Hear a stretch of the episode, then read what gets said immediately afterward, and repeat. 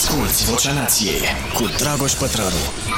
Vocea Nației e un podcast uh, prezentat și astăzi uh, cu sprijinul celor care se uită. E foarte important să spunem asta și vă mulțumim pentru sprijinul vostru. Uh, și suntem foarte, foarte mulți, fraților. Mă mai uitam și eu la ce lucruri de-astea se mai întâmplă. Vai de mine, băi, jos de tot față de ce uh, reușim noi aici și îmi pare foarte bine. O să dau un pic mai deschis asta pentru că am un geam direct în fața mea, a, vezi, și cu fotofobia mea este uh, o întreagă nebunie ca să încep să văd și mesajele voastre voastre. Știți lecția așadar, vorbesc eu ce mi-am notat pe aici pentru vreo 50 de minute, care de fiecare dată uh, devin peste o oră și apoi răspund la câteva întrebări venite de la voi. Am recomandări a vă face, muzică, încep cu asta, după cum știți nu mai putem să punem muzica uh, pentru că ne taie ăștia de la YouTube, de la Facebook, nenorociți ăștia.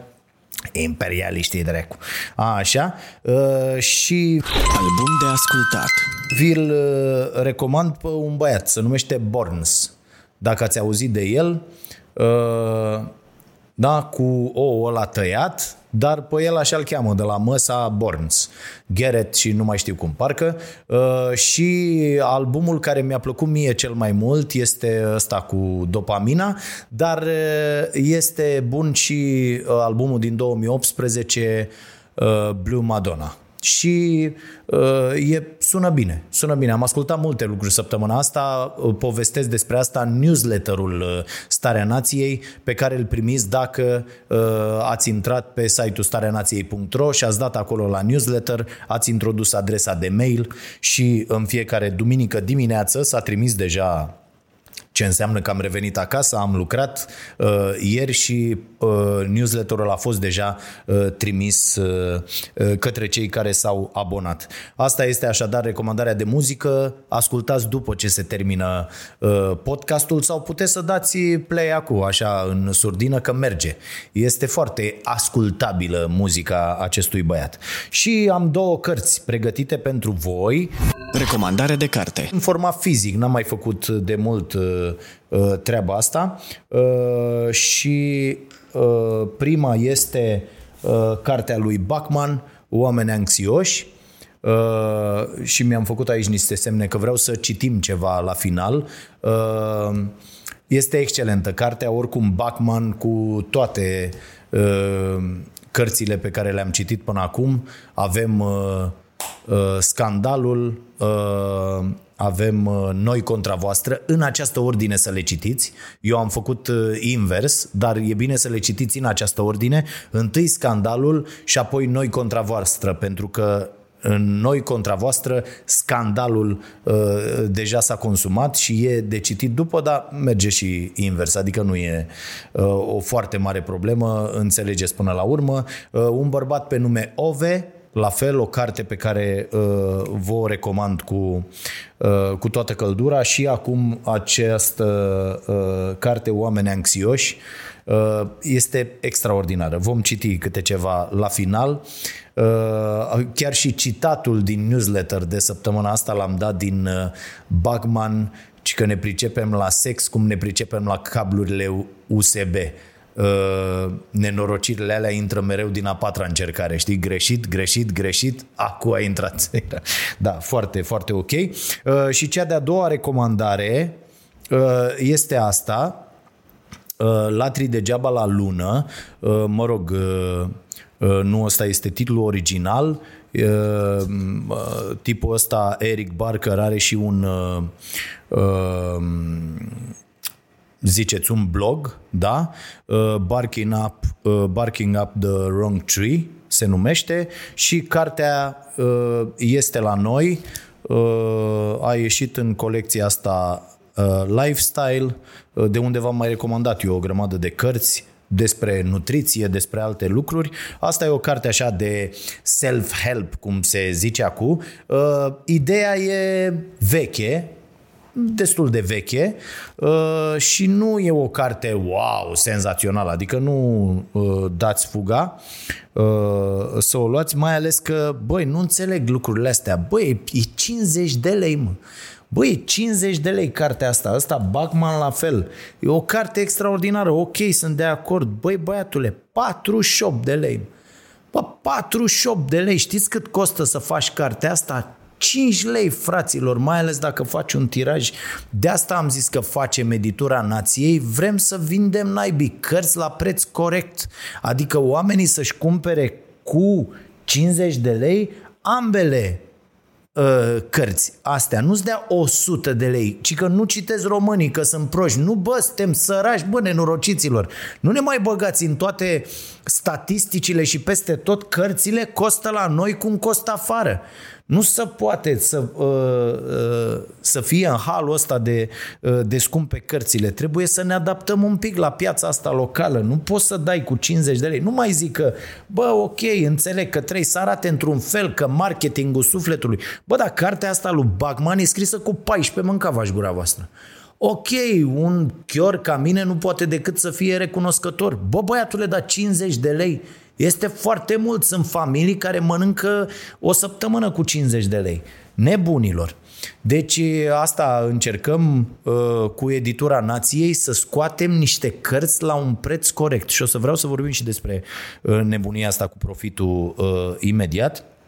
Uh, de ce vă recomand cartea lui Eric Barker? Uh, și vă spuneam ideea foarte, foarte pe scurt. Bă, ideea e că dacă muncești, la la la, faci dregi, reușești. Sanchi, nu e, nu e așa. Și omul ia niște statistici ca să-i sprijine, ca așa se scriu mai nou cărțile, niște oameni iau niște statistici care le sprijină punctul de vedere, e ce face și Uh, și Hararin Sapiens, de pildă, și mulți, mulți alții, Gladwell este campion la așa ceva, uh, se iau anumite concluzii la anumite studii și se încropește uh, cartea respectivă, se lucrează ceva, îți trebuie un talent ăsta de storyteller, cum să spune acum, dar îți, îți faci cartea. Și uh, nenea ăsta, Eric Barker, uh, pune așa niște nuanțe foarte, foarte ok, de pildă că uh, trebuie să nu respecti întotdeauna regulile și aici vorbim un pic, atenție, despre rolul educației tradiționale. Și de ce eu tot militez și vă tot spun și fac asta cu ai mei copii de când, uh, de când îi am, vorba aia, de când i-am cunoscut, bă, nu insistați în acest mediu tradițional de educație pe note dragi părinți sau viitori părinți sau nu mai sau bunici care acum vi s-au lăsat uh, nepoții în grijă, nu-i mai nebuniți pe copii cu notele în acest sistem. Pentru că un 10 pe linie în acest sistem nu face decât să producă în peste 90% dintre cazuri copii care se conformează, care sunt apoi înghițiți de sistem, care nu vor ieși niciodată din vorba sistemului, din regula impusă de sistem. Ori ă, statisticile dovedesc, și aici insistă ă, Barker în cartea lui, dovedesc că oamenii care dau dovadă de creativitate, că oamenii care sunt nefiltrați, așa îi numește el, ajung să schimbe lumea, să conducă lumea, să reușească mult mai mult decât cei care ă, tot timpul respectă regulile. Nu se înțelege aici că, bă, trebuie să dăm în cap la lume pe stradă. Nu. De, departe de autor și de mine acest gând, dar ă, creativitatea nu este ceva stimulat, după cum știm, de sistemul tradițional de educație. Și atunci ă, ă, trebuie încurajată această creativitate. Barker vorbește despre două feluri de lideri și asta mi-a plăcut foarte mult, această idee. Există liderii filtrați de sistem, liderii care sunt preferați, care sunt puși. O vedem asta peste tot, o vedem și în sport. Ați văzut de pildă că în sport există doar câțiva antrenori, că rar pătrunzi în acest sistem, chiar și la nivel internațional, nu doar în România, sunt 15-20 uh, de antrenori care se învârt așa peste tot într-o ligă, de pildă. Și îl vezi pe unul că antrenează la 20 de echipe. De ce? Că are rezultate fantastice? Nu! Este verificat de sistem. Uite, mă uitam acum înainte să intru că uh, fraierii ăștia ai mei de la Petrolul din Ploiești s-au înțeles cu Viorel Moldovan La fel, bă, a, a reușit Viorel Moldovan să convin, am toată stima pentru om, ne uh, știm, îl, îl respect la fel cum îl respectă probabil toți, dar a dovedit niște calități fantastice ca antrenor uh, Viorel Moldovan în ultima... Bă, pentru Liga 1 ai zi, a fost acolo cu retrogradare, cu nu știu ce, cu... Bă, stai puțin, că e, îl iei și îl pui, bai, că e un antrenor bun de Liga a doua, adică te promovează, dar după aia trebuie să-l iei pe altul. Oamenii nu riscă, firmele nu riscă, vor numi întotdeauna cele mai multe dintre firme niște lideri, niște conducători care sunt verificați, care sunt filtrați. Și ăia nu pot lua decât anumite decizii. Adică poți să-l pui acolo și știi că n-ai probleme cu el. Ia fix deciziile pe care le-ai luat și tu dacă ai fi acolo sau și uh, oamenii din comitetul director sau din bordul de conducere al firmei respective. Repet, mă refer în, în toate, absolut toate domeniile, și în afaceri, și în sport, și peste tot. E, problema e, și ne povestește Barker asta având uh, studiile care să, să-i susțină punctul de vedere, că oamenii care uh, dau dovadă de creativitate și schimbă lucrurile, fac lucrurile altfel, într-un mod văzut doar de ei, ăia sunt oamenii care uh, până la urmă uh, schimbă lumea. Și uh, asta ați putea să încercați să scoateți de la copiii voștri de-a lungul timpului. Bă, vreau să dai dovadă de creativitate și să încurajați creativitatea asta, că așa poți să-i spui unul bă, intră în camera asta și fii creativ într-o jumătate de oră. Nu o să fie nimeni, dar trebuie să uh, creați un mediu pentru așa ceva. Și asta este primul, uh, asta este prima categorie de lideri. A doua categorie uh, este cea a liderilor nefiltrați, da? oameni care ajung, el face analiză și pe președinții pe care uh, uh, uh, i-a avut Statele Unite și așa mai departe. Deci sunt foarte multe uh, categorii. E, liderii ăștia care dau dovadă de creativitate, care își asumă riscuri, uh, uh, reușesc într-o mult mai mare măsură. Și aici cum folosești asta? Asta e ideea cu care eu nu am rămas uh, ideea ok din, din această carte. În rest, lucruri pe care le-am mai văzut în, în foarte multe locuri. A, apropo de asta, foarte interesant, studiile dovedesc că uh, pupatul în fund este apreciat de șef chiar când aceștia știu că uh, îl pupi în fund doar de formă și că tu de fapt pe la spate îl vorbești de rău, dar lingușelile astea sunt uh, uh, super ok, o dovedesc studiile, ca să vedeți cât de mulți stâmpiți uh, ajung șefi. Uh, și revenind la teoria asta a liderilor, uh, filtrați sau, sau uh, nefiltrați, uh, Barker explică, domne, cum poți să folosești asta uh, el discută cu un, un specialist care a cercetat asta foarte, uh, foarte bine, cum poți să folosești asta pentru a avea succes. Și omul zice, domne, sunt două condiții. Una care e foarte importantă și vă tot spun peste tot, intru în legătură și uh, săptămâna viitoare mi se pare că voi intra uh, undeva la uh, Iași cu tineri, studenții, așa, uh, dar o să vedeți evenimentul. Deci asta le tot spun. Trebuie să te cunoști foarte bine să te cunoști foarte bine, foarte, foarte uh, uh, important. Să-ți cunoști calitățile, să-ți cunoști abilitățile pe care să le cultivi mereu, să dobândești din ce în ce mai multe abilități astfel încât să ai putere de negociere mai mare. Și asta, asta e primul pas pe care trebuie să faci, pentru că dacă te cunoști pe tine foarte bine, dacă stăpânești procedeele, indiferent despre ce e vorba, e vorba despre un sport, e vorba despre un instrument, e vorba despre uh, uh, meseria de, nu știu, inginer, programator, uh, jurnalist, orice, trebuie să-ți știi calitățile, să te cunoști foarte bine ca să pui asta în valoare și nu numai, nu numai abilitățile. De pildă, eu mi-am dat seama foarte devreme uh, foarte devreme, cred că nici nu, uh, uh, cred că abia intrasem la liceu când mi-am dat seama de chestia asta, că nu pot să lucrez decât într-un anumit mediu. Într-un mediu în care decid eu lucrurile în felul meu și mi-asum chestia asta. Și am nevoie de acest mediu pentru a performa.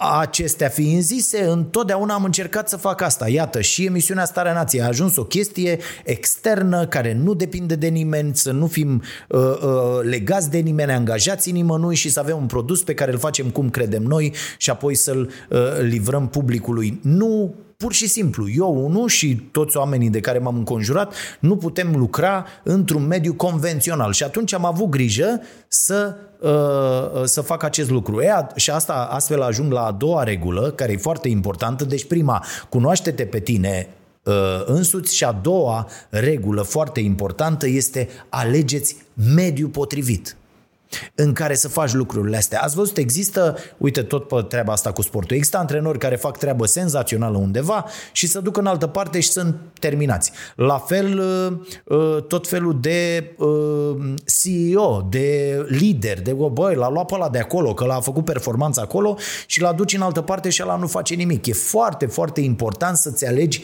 mediul potrivit și, bineînțeles, oamenii potriviți. Că dacă te-ai înconjurat de idioți care uh, au ca singură preocupare să te pupe în fund toată ziua, nu o să faci tati nimic. Oricât de șmecher ai fi tu, dacă nu ai în ajutorul tău o echipă foarte bună, uh, n-ai cum să reușești.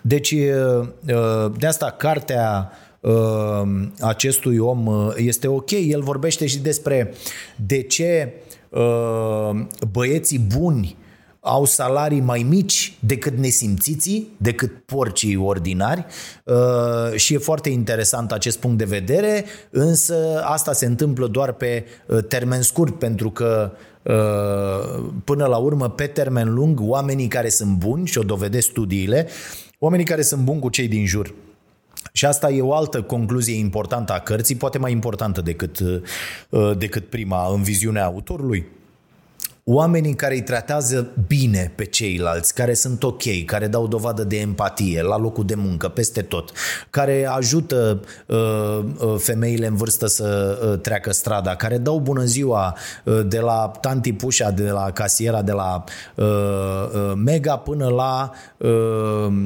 a avea grijă de, de părinți, de bunici, de uh, oameni aflați în nevoie sau vecini, uh, uh, copii săraci și așa mai departe. E, acești oameni pe termen lung reușesc ca o viață mult mai fericită și ajung să și câștige mai mult, deci să aibă un succes mai mare decât uh, imbecilii care sunt porși nesimțiți, îi tratează pe toți uh, cu, cu lipsă de respect, să crede ei foarte șmecheri, sunt foarte, foarte aroganți, Uh, ăștia, chiar dacă reușesc pe termen scurt, uh, pe termen lung uh, au probleme. Sigur, există și contraexemple de oameni extraordinar de aroganți care reușesc și pe termen lung, își mai cumpără și șase case ca profesori, dar astea sunt alte chestiuni. Așa, și mai aveam eu ceva aici notat, bă, încrederea. E foarte, foarte importantă treaba asta cu încrederea. Uh, trebuie să dai dovadă de încredere chiar și atunci când ai fost tăvălit uh, foarte, foarte tare. Chiar și atunci când ai căzut incredibil. Și asta, să știți, este o marcă, uh, trebuie să se lipească de voi dacă vreți să fiți antreprenori sau dacă vreți să conduceți echipe. Ă, periodic veți fi aruncați din șa la pământ și ă, veți fi călcați în picioare. Ideea e să aveți încredere ă, și încrederea nu e ceva foarte ușor de construit, ba chiar e al dracului de greu de, de construit această încredere. Și atenție că odată cu încrederea prea mare vine și comportamentul uh, nesimțit. Ăștia care sunt nesimțiți, aroganți, porci, tâmpiți, care se poartă urât cu ceilalți, uh, au un grad de încredere foarte, foarte ridicat, uh, se explică de asemenea uh, în carte și de asemenea, bă, ce vă zic mereu, Cine muncește, lumea te vede, cum spune regele nostru, trebuie să dai dovadă de o etică a muncii foarte, foarte uh, puternică, extraordinar de puternică, dar să placă foarte tare ceea ce faci, să-ți placă extraordinar de mult uh, ceea ce faci. Și asta e o idee pe care o să o atingem și când uh, vă voi citi la final din, uh, din Bachman. Foarte, foarte amuzant. Deci, oamenii au această tendință greșită să creadă că, asta ar fi ideea de final, să creadă că reușesc cei mai talentați dintre noi și cei mai inteligenți dintre noi. Fals. E fals. cei mai talentați și cei mai inteligenți nu pot să facă mare lucru pe termen lung dacă nu muncesc foarte mult, dacă nu au această etică a muncii, pentru că ăia care reușesc și sunt alea vârfurile, oamenii foarte talentați, inteligenți, care sunt de acord uh, să muncească extraordinar de mult. Asta este combinația perfectă pe care o vedem peste tot, la mari uh, uh, oameni ai, uh, ai lumii. Asta e, asta e foarte important. Uh, deci, succesul e determinat mai mult de lucruri pe care le putem controla decât uh, de lucruri pe care nu le putem controla. Bineînțeles că și norocul joacă un rol foarte, foarte important, vă spun asta mereu, pentru că dacă ești sărac, sărăcia se urcă pe tine, vedem că unul din 10.000 uh, de săraci probabil ajunge să aibă un trai decent, ceea ce este o victorie senzațională, să-și depășească uh, uh, uh, limitele uh, și citim în ziare, nu-i așa, despre acel sărac, unul la 100 de mii sau la un milion, care ajunge să fie extraordinar. Și atât de proști suntem încât uh, îl arătăm pe acel sărac devenit senzațional cu degetul și le, îi certăm pe ceilalți săraci și le spunem, vedeți mă, Vedeți, mă, jeguri ordinare, lene și dracului, firați ai dracu de nenorociți, ăsta cum a putut, mă? Ăsta cum a putut? A muncit, bă, vă spun eu, a muncit zi și noapte. A muncit pe dracu. Normal că a muncit, că și-a dat sufletul, dar și ceilalți muncesc. Toți săracii muncesc foarte mult să-și depășească acea condiție, dar nu pot, pentru că de cele mai multe ori ești un copil sărac și uh, părinții nu te dau la școală la timp sau nu te sprijină la școală sau n-au cum să-ți asigure toate condițiile necesare sau trebuie să ai grijă de mai ta bolnavă la pat sau de taică tu sau de o bunică uh, și așa mai departe. Și poate ai niște calități fantastice, fără un pic de noroc, fără sprijin din partea celorlalți, ciuciu. Eu de-aia tot insist, uitați-vă în comunitate, uitați-vă dacă vreți să ajutați, ă, caritatea asta făcută așa în orb, dau acolo, fac dincolo, nu este foarte eficientă. Apropo de caritate, hai să ating acum acest subiect, îl aveam notat. Ați văzut cu toții povestea, cred că ați văzut cu toții povestea cu ă, Moroșanu și călărețul ăla de la Iași sau de unde era. Era călărețul ăla care s-a dus la nevastă să călare 40 de kilometri, că n-a avut, că era perioada de stare de urgență, vă aduceți aminte. E, acum citesc, uh, am văzut peste tot în ziare, că omul are dosar penal, că a condus o mașină fără permis. Bă, la Moroșanu, moartea din Carpați, la om cu suflet mare, a adunat oameni, resurse și a făcut lui ăsta o casă. Înțelegeți despre i-a construit lui la o casă. E, ăla când s-a văzut cu casă, că asta e, ă, a făcut, s-a apucat de nefăcute. Da? E, acum mulți vor spune, vezi, mă, eu de-aia n-ajung, mă, mâncați aș gura, că uite, băi, ajuți, îi scoți din foame, dar n-ai cum, bă, să le schimbi ADN-ul, mă, n-ai ce să le faci, mă, că uite, sunt nenorociți. Nu e așa. Nu e așa. Ideea e, uitați-vă în comunitate și sprijiniți, acordați-le sprijin uh, uh, uh, copiilor să, să, să meargă la școală, să aibă parte de o educație, de o educație bună. Și da, vor fi unii care tot nu vor reuși, tot vor ajunge sau vor da cu uh, piciorul la găleata cu lapte, da? Uh, cum se spune, dar nu asta e ideea, că nu de-aia ajutăm, mamă, să iasă toți uh, doctori, docenți. Încercăm să facem ceva pentru ceilalți. La fel, acolo la ea și era vorba de o comunitate. Uh, cazul ăsta a fost că ăla, dacă nu se urca pe cal, nu știa nici dracu de el. Ăia trăiau într-un ghetou de la nenorocit, aruncați undeva la marginea orașului.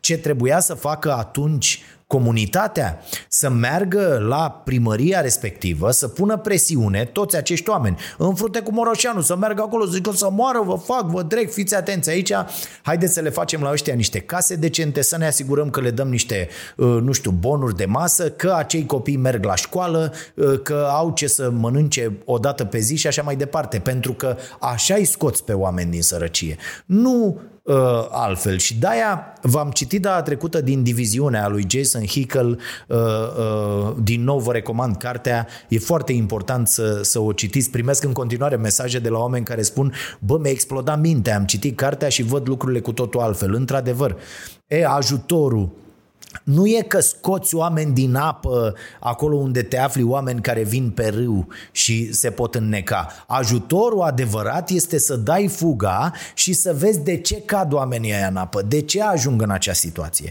Și aici trebuie să punem presiune pe acest stat dobitoc, pe acest stat imbecil. Iată, nu există nicio presiune din partea populației pentru a determina acest stat idiot să facă rost de acel medicament de rahat eutiroxul ăla. Noi încă nu avem după 5 luni, deși imbecilii ăștia au promis uh, în fiecare zi că rezolvă problema, noi tot nu avem. Primesc în continuare mesaje de la medici, mesaje peste mesaje. Am citit și ieri până Libertatea, pe, pe peste tot. Nu există medicament. Bă, atât de oligofren sunt ăștia, încât de 6 luni, martie, aprilie, mai, iunie, iulie și acum suntem în august, aproape 6 luni, n-au putut să facă facă rost de acest medicament să termine această problemă.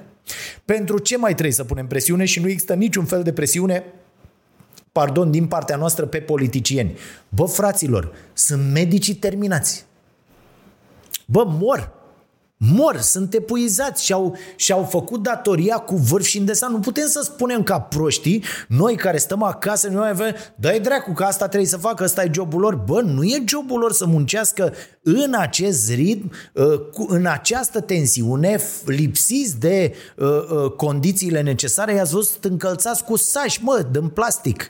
Medici pe acolo, pe la spital, bă, este incredibil. E, noi nu punem presiune, în șase luni nu să facă nimic, să se mai specializeze niște medici care să poată să facă treaba asta. S-a promis rahatul ăla cu vă dăm 500 de euro, care mă, stați că vă dăm, stați că nu vă dăm.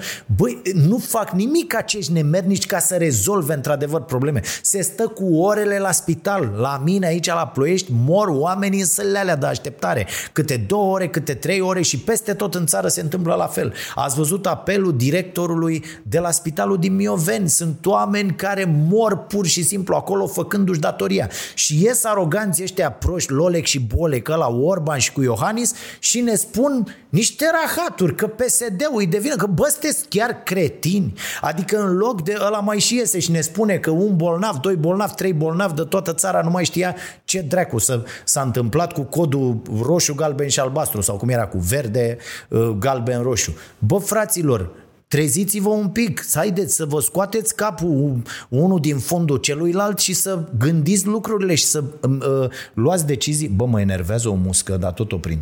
Uh, să luați deciziile de care are nevoie țara asta, de care au nevoie oamenii. Nu putem să fim atât de cretini, iar noi ceilalți, oamenii, uh, cetățenii, nu punem niciun fel de presiune pentru nimic pentru absolut nimic. Citeam zilele trecute o chestie foarte interesantă, ca să vedeți cum se fac schimbările în societate. Se deschide primul magazin uh, uh, uh, în București, am citit o, o, o știre în care, bă, nu, uh, proprietara n-a mai luat nimic în plastic de ani buni și, bă, nu se vinde nimic în plastic. Pur și simplu. Așa se schimbă lucrurile, pentru că vor apărea și alții. Uite, noi la cafenea ne pregătim de uh, uh, livrări la domiciliu și v-am mai explicat asta. Bă, în loc să iei caserole, uite asta, așa schimbăm fraților. Nimeni să nu mai comande mâncare de la unii care livrează în caserole de alea nenorocite de 0,0000001 lei, care sunt, când pui mâncare caldă în ele, să amestecă acolo tot tabloul lui Mendeleev. Și băgăm în noi numai chimicale, ca niște tâmpiși ce suntem. Nu ne interesează treaba asta.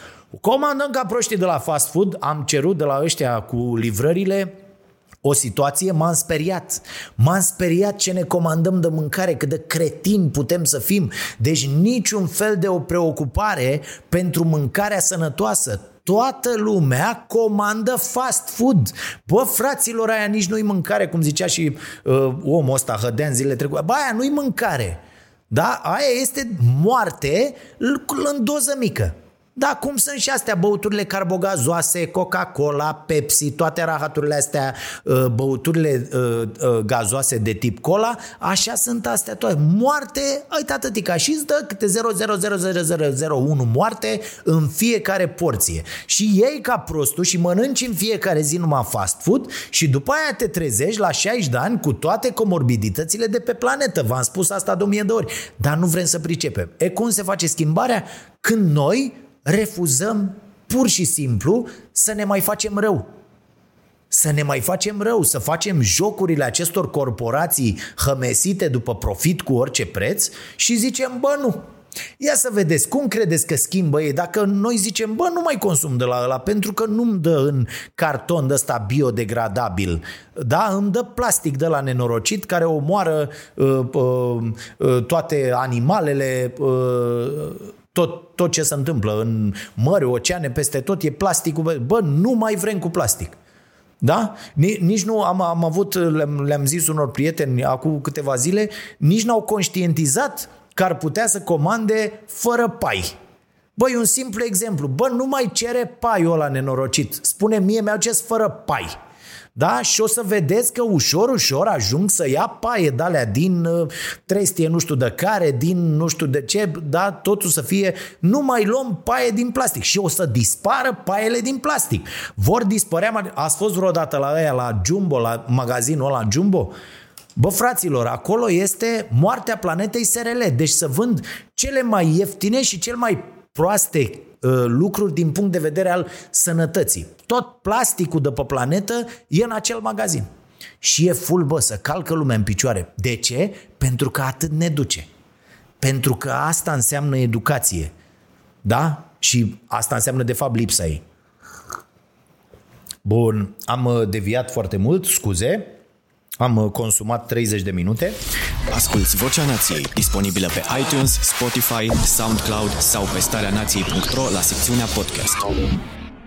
Următoarea chestiune pe care vreau să vorbim e legată de profitul ăsta cu orice preț. Am asistat ieri și aici aș vrea să îi transmit felicitările mele sincere Uh, uh, din, din tot sufletul și toată înțelegerea din lume uh, lui Virgil Stănescu, fostul mare basketbalist al României, timp de 10 ani capitanul echipei naționale, care are o, o organizație, se numește Sport Hub, mi se pare, Sports Hub, ceva de genul ăsta, și organizează, acum a fost la a doua ediție, a organizat online un, un summit, i-a spus el, o întâlnire cu diversi oameni de, de sport, Uh, foarte interesante discuțiile. Eu sâmbătă n-am uh, uh, știut de treaba asta, dar duminică am asistat de când a dat play la, la primul Bună dimineața, a fost ăsta Dumitru Costin primul de la, de la BNS, Uh, până la uh, ultimul care a fost ministrul sportului Ionu Stroie. Foarte dezamăgit am fost de faptul că mă uitam acolo, uite, mă uit aici, de exemplu la mine acum pe live aici sunt 1250 de oameni, că uh, suntem pe, pe două platforme, eu am aici totalul. Uh, la uh, uh, acest Sport Summit, care a fost mult mai interesant decât rahatul ăsta de podcast ce fac eu aici, uh, și oamenii au spus foarte multe lucruri ok, au fost maximum, deci vârful a fost de 30 de persoane. Vârful la chestia asta. Bă, și au fost ministrul sportului, a fost uh, Camelia Poteca, au fost uh, uh, ăsta de la fonduri europene, un secretar de stat, Bota parcă, și ăsta Gianu de la... Bă, deci foarte mulți oameni, ok, inclusiv când a fost ministrul sportului undeva la prânz, 20-30 de oameni erau acolo, mi s-a părut incredibil, incredibilă treaba asta. Dar Uh, l-am ascultat cu atenție pe omul de la fonduri europene, lăsând la o parte faptul că nu știa uh, deloc unele lucruri, uh, s-a încurcat, nu știa legile ca lumea, l-a, l-a pus la punct Gianu, a zis, domne, a încercat să-i explice de ce rahat îmi trebuie mie bani de cofinanțare ca să primesc o finanțare. Eu nu o să pot să înțeleg asta toată viața mea. Bă, fraților, eu dacă am o idee și vreau să-mi fac, eu am dat uh, exemplu în newsletter, de pildă, am o sală de... o am. Am o sală de sport sau vreau să fac o sală de sport, dar plec de la ideea că am o sală de sport. În, uh, uh, și am uh, un rahat ăsta, un IMM de ăsta, cum zice omul, că erau uh, uh, fonduri pentru IMM-uri. Mă, de ce naiba avem această societate atât de prost făcută încât eu trebuie să mă duc să-i demonstrez lui având bani, că el zice, domne, o chestie care nu generează plus valoare nu poate fi finanțată. De ce mă cocoși? De ce să Adică dacă eu am o sală de sport, am angajat trei antrenori pe care îi plătesc, plus un îngrijitor la sală, plus un uh, medic cu jumătate de normă sau un masor, da? Am 100 de sportivi, 100 de copii. Da, grupați în, nu știu, trei grupe, că sunt uh, trei antrenori și lucrez ceva acolo și n-am profit. Am 50 de bani profit, cum raportează marile corporații. În România ele n-au profit. Noi la Starea Nației avem profit de 100 de ori mai mari decât niște, mai mare decât niște corporații foarte, foarte importante. De ce? Că ei cară profitul, nu că n-au. Îl cară pe tot să nu plătească taxe. Pentru că despre asta este vorba. Cum să belim jocul și să facem evaziune. Apropo de asta, aș vrea să pornesc și deja am căutat niște jurnaliști în sprijinul acestei idei. Vreau să pornesc o investigație pentru că am văzut în cartea lui Hickel, asta, diviziunea, că există cifre la nivel mondial cam cât profit își cară corporațiile de colo-colo și sunt date toate modalitățile astea de optimizare fiscală. Și aș vrea să facem o anchetă să vedem, să luăm toate marile corporații, le punem frumos, există, am găsit deja niște statistici, să vedem și măcar dacă nu reușim ceva, niște anchete care să ducă la niște legi mai bune, care să-i oblige pe ăștia să lase banii aici, nu să-i care unde vor ei, și să plătească taxe aici unde poluează, unde își desfășoară activitatea, uh, măcar să râdem de ei. Deci să luăm așa, societatea nu știu care, să vină aici în fiecare zi și ăștia cât suntem aici, niște mii de oameni, zeci de mii care se adună după ce se termină podcastul și cu oamenii care ascultă uh, această producție, să râdem și apoi să zicem, bă, știi ceva? Eu nu mai vreau să cumpăr nimic, nimic, și nu mai vreau să am niciun fel de legătură nici cu ceva sponsorizat, nici cu ceva făcut de compania X. Pentru că acea companie e clar că nu dă doi bani nici pe locul ăsta unde funcționează, nici pe această comunitate, nici pe acești oameni, pe nimic.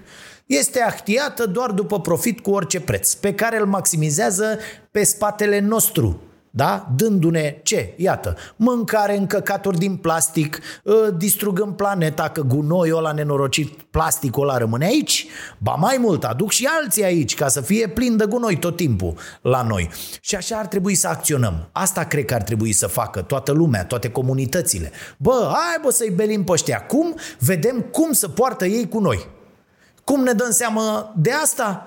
Follow the money, tati urmărim banii și vedem ce s-a întâmplat. Și vedem, prezentăm aici rapoarte. Bă, băieți, ia uitați, ă, ia uite pe ăștia ce au făcut, mă, cine? Petrom sau ăia sau ăia, nu o să-i luăm pe toți la rând. Și uh, vedem exact ce și cum. Și apoi oamenii să zică, e, în momentul când toți oamenii vor spune, bă, eu o să alimentez de la ăsta, că ăsta plătește aici uh, atâtea uh, burse la copii, își plătește taxele, ca asta cu CSR-ul e lăsați-mă. Asta e doar așa, praf în ochii proștilor, că fac ei CSR și că plătesc trei burse. Nu, tăticule, trebuie să plătești taxe aici, da, de sute de milioane de euro, de miliarde în timp, ca să uh, consumăm în continuare de la tine. Alimentezi la pompă de la ăla care se comportă cel mai ok cu noi, cu această comunitate. Da? Dacă nu, nu. Și o să vedeți că așa putem să-i triem. Dar pentru asta ne trebuie educație, ne trebuie... Eu îi întreb pe oameni, uh, eu, eu am chestia asta. Bă, eu alimentez doar de la cine cred eu în momentul ăla că uh, e în regulă. Bineînțeles că nu, nu sunt în regulă deloc, dar care e mai în regulă decât, decât altul. La fel și când consumăm. Bă, marca asta mm, e ok? Nu. Nu e ok. De ce? A făcut nu știu ce. Nu e, nu e ok. Dar pentru asta trebuie să ne definim niște valori în care să credem și pe care să le aplicăm. Uh, și atunci revin la întrebarea cu de ce nu pot eu să obțin o finanțare uh, dacă nu dovedesc capacitatea de a genera profit? Ce rahat de legătură este între cele două? Dacă eu vreau să iau, uite că am cumpărat acum, înțeleg că doar câteva echipe din divizia au și folosesc, am achiziționat o mașină de aia de ți aruncă mingea înapoi să arunci la coș. Uh, și dacă sunt o sală de sport care vrea să achiziționeze asta pentru că la shooting ajută foarte mult. Am făcut cu Fimiu, într-o jumătate de oră aruncă uh, exact cât arunca într-o oră jumate când îi dădeam eu mingea. Deci uh, cum fac ca să fac această investiție? Că eu am nevoie de banii ăștia, dar n-am 30% să-ți dau. N-am 30% să-ți dau. Dar pot să-ți dovedesc doar că pot să plătesc o rată după aia, dar nu-ți dă nimeni. Că de aici pleacă și uh, cartea asta, că așa mi-a venit uh, ideea subiectului. Oameni anxioși, de aici pleacă. De la unul care se duce la bancă și zice, vă rog eu frumos, dați-mi 6500 de coroane da? 6500 de coroane în uh, uh, Suedia, dați-mi ca să pot să-mi plătesc o lună de chirie, mi-am luat job, dar îi am reținut un salariu garanție și voi fi plătit abia peste două luni. Nu i-a dat nimeni.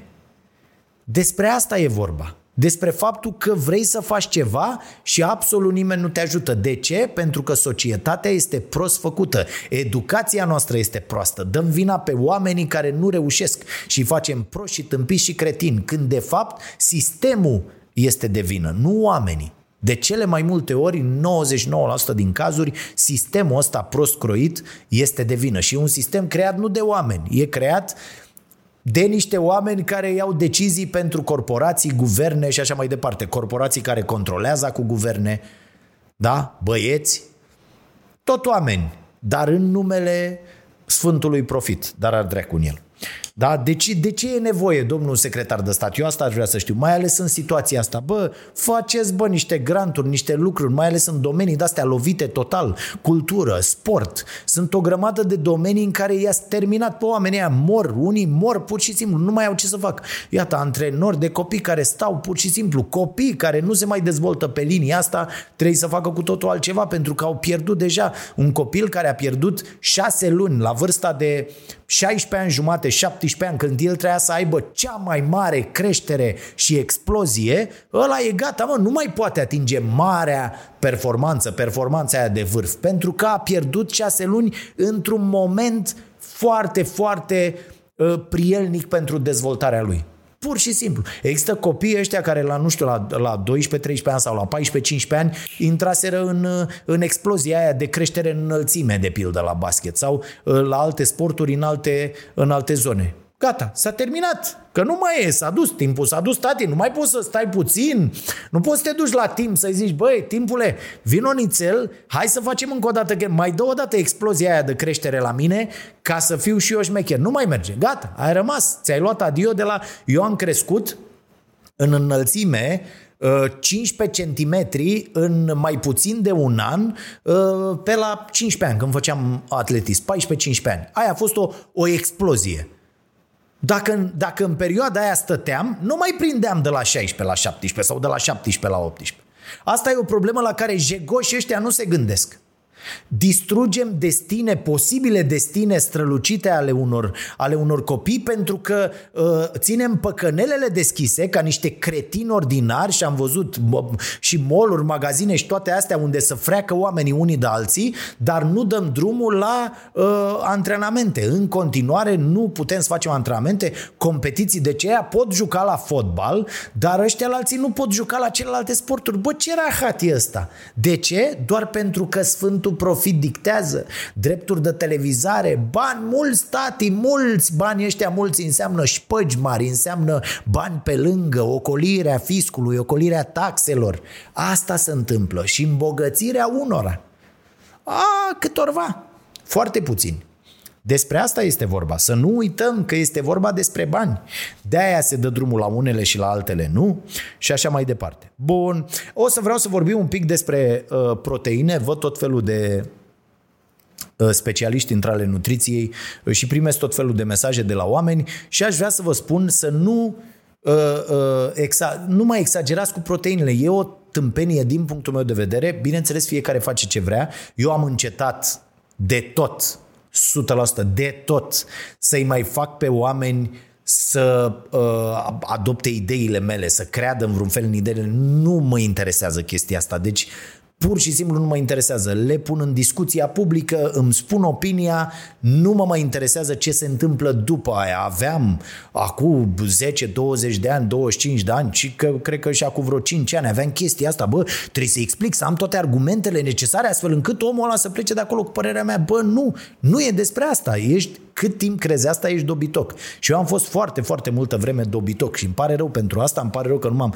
deșteptat mai devreme, dar acum, uh, grație activităților pe care le am de uh, educație uh, uh, permanentă de ceva timp, uh, am ajuns la această concluzie. Deci, eu vă spun doar uh, ce zice știința și voi luați ce decizie vreți. Dar văd tot felul de oameni care vor să facă mușchi, să facă nu știu ce, să la la la, că, domne, trebuie să mănânc multă proteină. Și sunt oameni care zic că, domnul, două grame pe kilogram de corp, două grame, doamne, maica domnului, aia, doar sportivii de super performanță ajung la, la așa ceva. Adică Uh, nu știu, gen Michael Phelps, care într-o zi la Olimpiadă cu două curse uh, consumă 6.000 de calorii, dar nu e, nu e vorba de așa ceva. Vedeți ce greutate aveți? Că mi-a scris și cineva azi dimineață și a zis, bă, e foarte simplu, înmulțești greutatea ta cât ai avea omul, nu știu, 80 de kg, ceva de genul ăsta, mă mulțești cu 0,8 și atâtea proteine mănânci. At, atâta proteină îți trebuie, nu atâta proteină, atâta proteină îți trebuie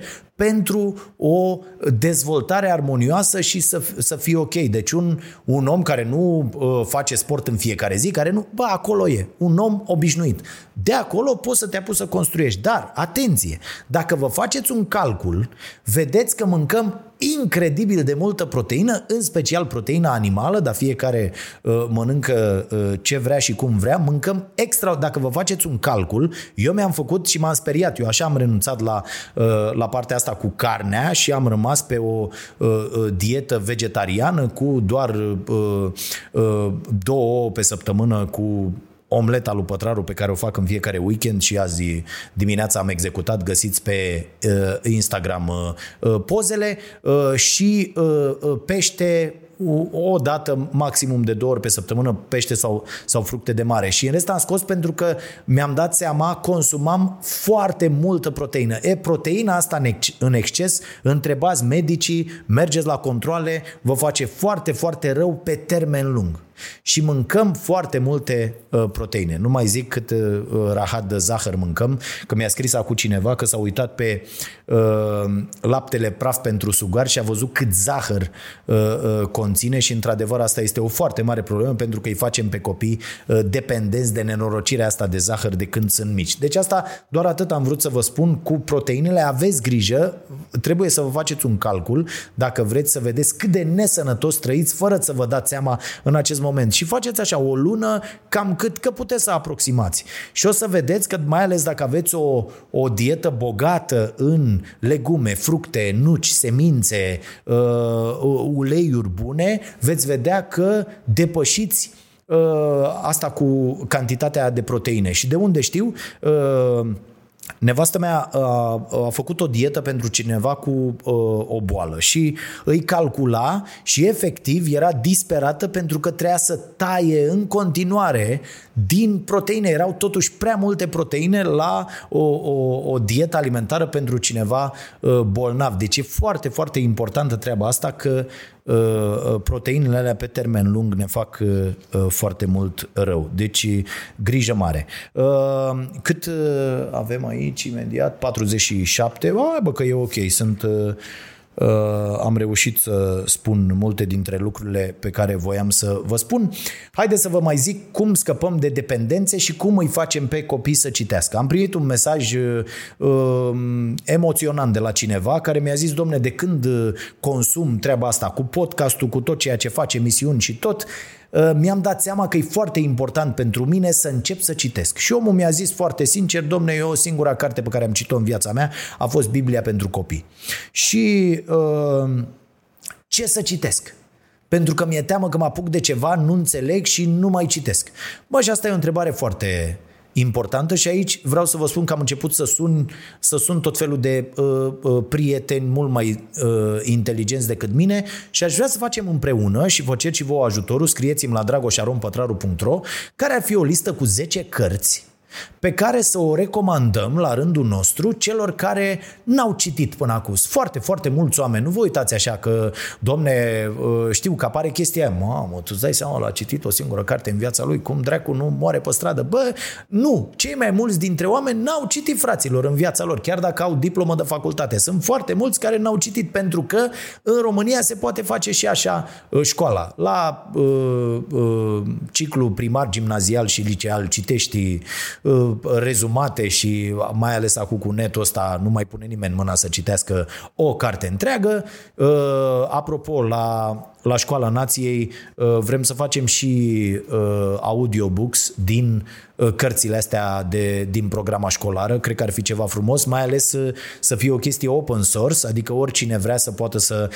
Deocamdată suntem cu avocații la drepturile de autor, să vedem cum, cum o dregem pe asta, dar vom vedea. Sperăm să, să reușim, punându-le gratuit la dispoziție, sper să nu, să nu fie nicio problemă, deși e posibil să încurcăm uh, uh, grav calculele unor uh, edituri.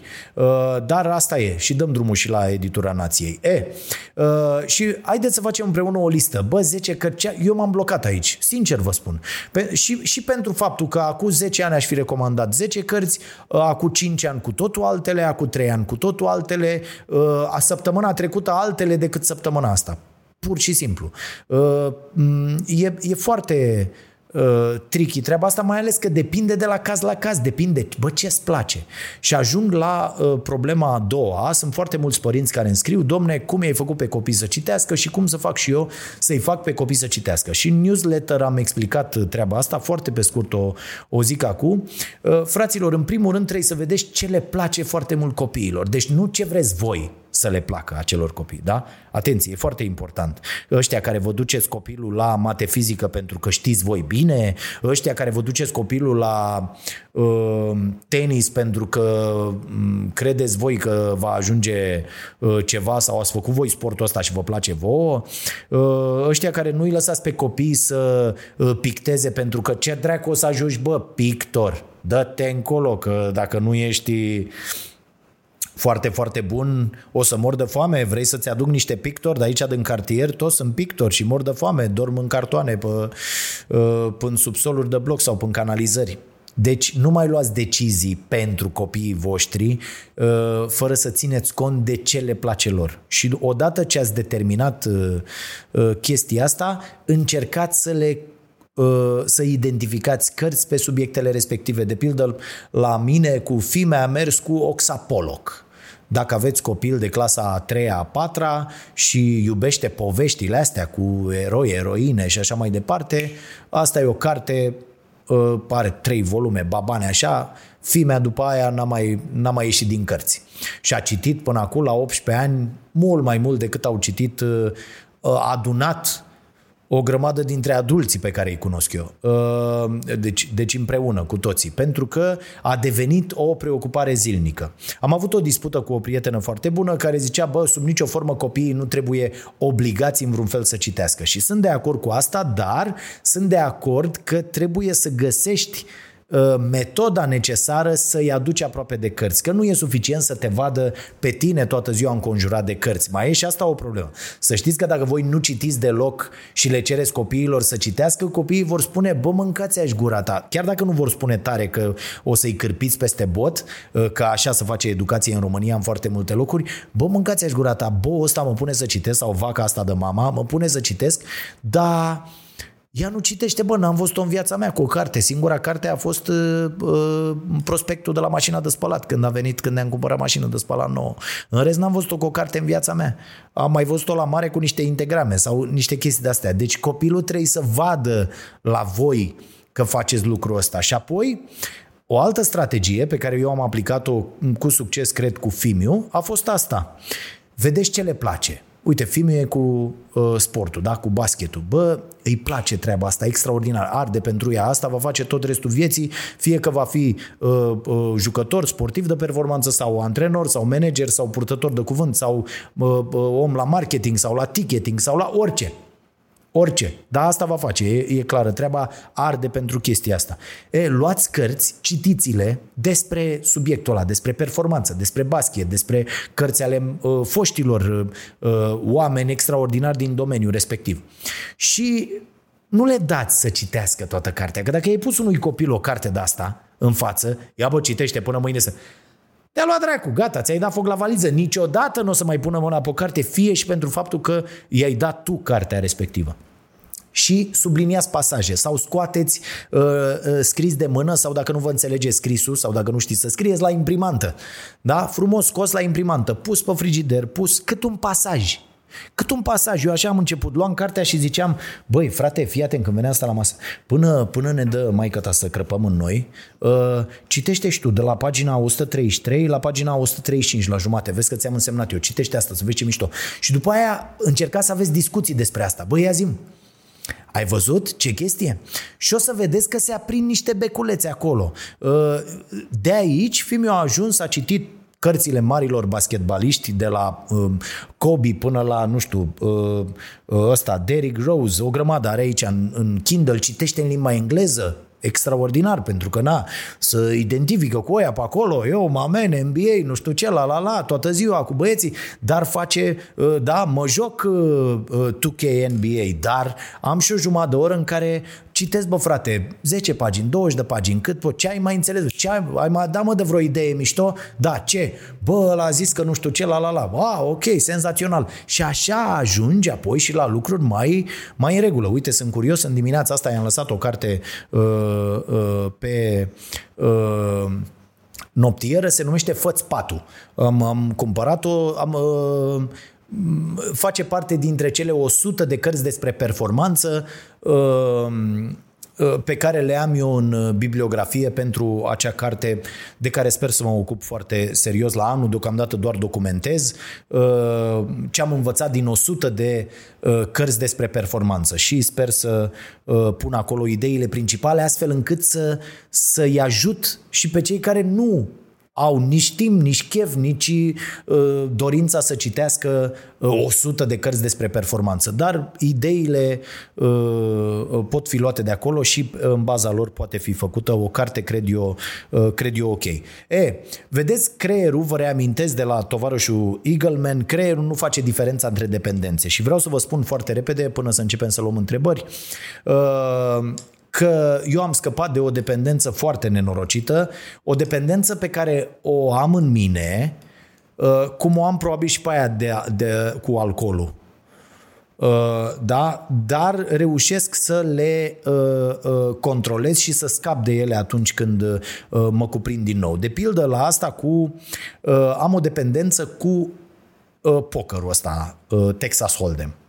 V-am mai zis eu, intru din când în când, că mi-am pus niște limite foarte clare și după ce a început vacanța m-am relaxat, am avut mai mult, mai mult timp la dispoziție și am zis, bă, fac și eu o cură de asta de poker. Și m-am jucat, cred că vreo 10 zile după ce s-a terminat sezonul de stare a nației, în fiecare zi, cred că am avut zi și cu 6-7 ore. Enorm și nu pierd bani, uh, pentru că am devenit destul de bunuți la joc față de ăia care intră și joacă acolo și rar mai termin pe locurile, joc uh, jocuri de-astea de 18 uh, inch de pildă, două mese, adică și intru cu la jocuri, nu mă mai bag la astea cu miză foarte mică pentru că sunt mulți cretini, mulți copii din ăștia care joacă una, două, o lin, intru la astea 15 dolari, 7 dolari atunci când se împuținează banii sau chiar un pic mai mult. Dar rar mai ies mai jos de locul 4, astfel încât să recuperez măcar banii cu care am intrat. Și E o distracție extraordinară. Te cunoști pe tine foarte bine. Jocul este extraordinar. Și dacă aplici niște reguli, dacă te ții de ele, adică e și un exercițiu foarte bun. Problema mea este că mie îmi creează o dependență extraordinară. Și mi-am dat seama, după vreo 10 zile, că uh, m-am, apucat să lucrez pentru, uite, am asta după mine, uh, trebuie să dau examenul în septembrie, am terminat cartea, mai am vreo 4 quizuri și o să dau examenul pentru asta de personal trainer la ISSA. Bă, nu mai făceam asta. Am avut 3-4 zile în care n-am pus mâna pe chitară. Uh, am de citit, am, mi-am ținut asta cu cititul, dar subțire, adică în vacanță, acum, de exemplu, în, cam la trei zile citesc două cărți. Uh, atunci au trecut, au trecut 10 zile, am citit, cred că o singură carte, nu știu, 30-40 de pagini pe zi. Și am stat și am zis, bă, fii atent că m-a luat iar, că m-a mai luat. La fel, în vacanță, când se dă totul peste cap și cu alimentația și cu tot. Și ai zis, bă, trebuie să fac ceva. Cum să fac să scap de nenorocirea asta? Și eu acționez extrem, dar poate nu e soluția în cazul vostru. Ce am făcut? Ah, musca. Așa, Bă, fi bă bun, lasă musca să trăiască. De ce? De ce te-a cuprins imediat ura? Lasă-o în pace. Așa. Uh, vedeți? Control. Minte. Mindfulness. Uh, și uh, am scos aplicația mi-am tras ce bani mai erau acolo, am închis contul, am șters, am șters și aplicația și gata. Știți cât mi-a luat să-mi revin? O săptămână. Deci aveam, uite așa, băi, mă mâncau toate alea, eram, eram nervos, răspundeam, uh, urlam, țipam, m-am trezit țipând într-o zi la, la oameni în casă, total aiurea și am zis, bă, bă, bă, bă, bă, stai bă, de unde vine asta? De acolo venea, mă recuperam după, pardon, după dependența mea nenorocită, iar mi-am pus uh, sifonul ăsta în loc de apă plată, după dependența asta nenorocită uh, de, de poker. Și așa a juca, ba, bă, dar, dar nu e ok, nu e bine, așa că am terminat și de când am terminat, uh, activitățile mele s-au reluat, dependențele mele bune au fost toate reluate, inclusiv cu sportul, inclusiv cu chitara. Apropo, am o metodă nouă de chitară foarte ok și vă recomand, uh, nu știu dacă ați auzit de uh, Paul Davids, Learn, Practice, Play. Mi l-a recomandat și mie bunul prieten Doru de la The Monogex și este foarte mișto metoda și uh, e, de, e de urmat. Tipul povestește extraordinar, e și un tip foarte, foarte uh, uh, carismatic. Bun. Închid aici nebuniile mele, sper că v-a fost ok. Citim, citim acum sau citim la final? Hai până pregătește uh, Caterina uh, câteva întrebări la care să răspund. Uh, să citim din uh, uh, Oameni anxioși. Băi, ochelarii mei. îi am aici, îi am, îi am, stați așa, m-am pregătit. Deci chiar m-am pregătit, am venit la cafenea cu o oră și ceva înainte, m-am trezit dimineața la prima oră, Bă, uite, din nou, am fost la un aprozar dimineața. Un aprozar cu, sunt niște băieți aici care au un aprozar și au făcut și un pic de reclamă, doi frați, nini, nini, uh, uh, și au, au un aprozar. Și mă duc acolo și cumpăr lucruri. Că am zis, bă, uite, merită uh, ajutate inițiativele astea. Bă, era mega la 10 metri, ei n-aveau ceapă verde. Tăticule, uite, eu am avut, eu am făcut comerț de ăsta uh, nenorocit, de colț de stradă, am avut chioș de ziare. Fraților, când știam că am un client care fumează ce să dădea atunci mult? Leme, Monte Carlo, rahaturi, de toate nenorocirile planetei. Bă, fraților, chiar dacă nu mi-aduceau ăia de la, uh, de unde, na, de la firma respectivă, mă duceam lângă unde avea, luam cumpăram și să am să-i dau lui ăla țigările pe care le vrea, că ăla nu mai cumpără a doua oară. Dacă zice, ba, am coborât în mașină, mă duc către casă și am oprit să iau un ziar, cum era pe vremea aia, că să cumpărau încă ziare, și un pachet de ceva, da, la nivelul anului 1994, ăla nu mai venea a doua zi, zicea, bă, am ieșit de la muncă să-mi iau de undeva țigări, că bo ăla n-are la chioșc lângă blocul meu. Și atunci, bă, trebuie să te îngrijești să aibă. Și asta e ideea. Tăticule, nu poți să n-ai ceapă verde când eu nu concep omleta fără ceapă verde, când e, era în mega la 2 metri. Păi ce fac? Cumpăr de la tine, am, am luat de la el mărar, uh, uh, ardei gras, uh, mere și după aia am intrat la mega să iau uh, ceapă verde și uh, ciuperci. Că el n-avea. Bă, trebuie să ai de toate. Nu contează. Că uite, vine prostul și după aia să duce și cumpără altceva. Deci atenție foarte mare. Clientul trebuie să fie mulțumit și trebuie să faceți totul pentru a-l mulțumi. Capitolul 27 este ăsta. Am ales așa două chestii, una pe umor, una care te face să, să te gândești. Data următoare când am mers la psihologă, da, psihologă, nu la fel cum avem uh, în mod normal, dar lucrurile se schimbă și în uh, limba română așa cum ar trebui să avem procuroră, da, psihologă. Uh, Zara i-a spus că și-a găsit un hobby, că a început să meargă la vizionări de apartamente acasă la clasa de mijloc și că e incitant. Fiindcă unele dintre apartamentele acelea arătau de parcă oamenii care locuiau acolo făceau curățenie singuri. Psihologa a încercat atunci să explice că nu asta a vrut să spună când a zis voluntariat în scopuri caritabile, dar Zara i-a răspuns că la una dintre vizionări era un tip care voia să renoveze apartamentul cu mâinile, aceleași mâini cu care mânca. Adică nu-mi zice mie că nu fac tot ce îmi stă în putință să fraternizez cu amărâții societății. Psihologa n-a mai știut ce să zică, dar Zara, văzându-i încruntarea și bărbia tremurândă, a pufnit. Gata? Te-ai și ofuscat? Sfinte Sisoie, e de-a dreptul imposibil să nu-i jignești pe ăștia ca tine de cum deschizi gura. Psihologa a încuvințat înțelegătoare și a spus, regretând pe loc întrebarea. Poți să-mi dai exemple de alte situații în care oamenii ca mine s-au simțit jigniți fără ca tu să fi spus ceva intenționat jignitor? Zara a ridicat din numeri și a povestit atunci o situație în care i s-a reproșat că are prejudecăți. Urma să intervieveze un tânăr pentru o poziție la bancă și când l-a văzut intrând pe ușă, a exclamat – Hmm. Dumneata arăți ca unul care ar trebui mai degrabă să aplice la joburile din departamentul IT. Ăștia ca tine sunt buni la computere, nu? Zara i-a explicat îndelung și temeinic psihologii că de fapt era un compliment la adresa tânărului, că doar ce naiba, acum se cheamă prejudecăți și dacă îi faci cuiva un compliment?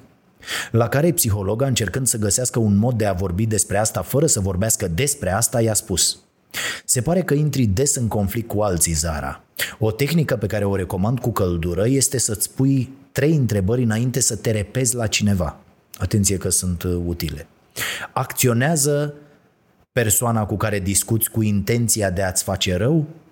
1. 2. Ai toate informațiile despre situația în cauză? 3. Ai ceva de câștigat din conflict? Ba, asta e o întrebare pe care nu ne punem mai deloc. Atunci Zara și-a plecat ușor capul într-o parte până i-a trosnit grumazul. A înțeles toate cuvintele psihologei, dar contextul părea să fie că erau scoase la întâmplare dintr-o pălărie.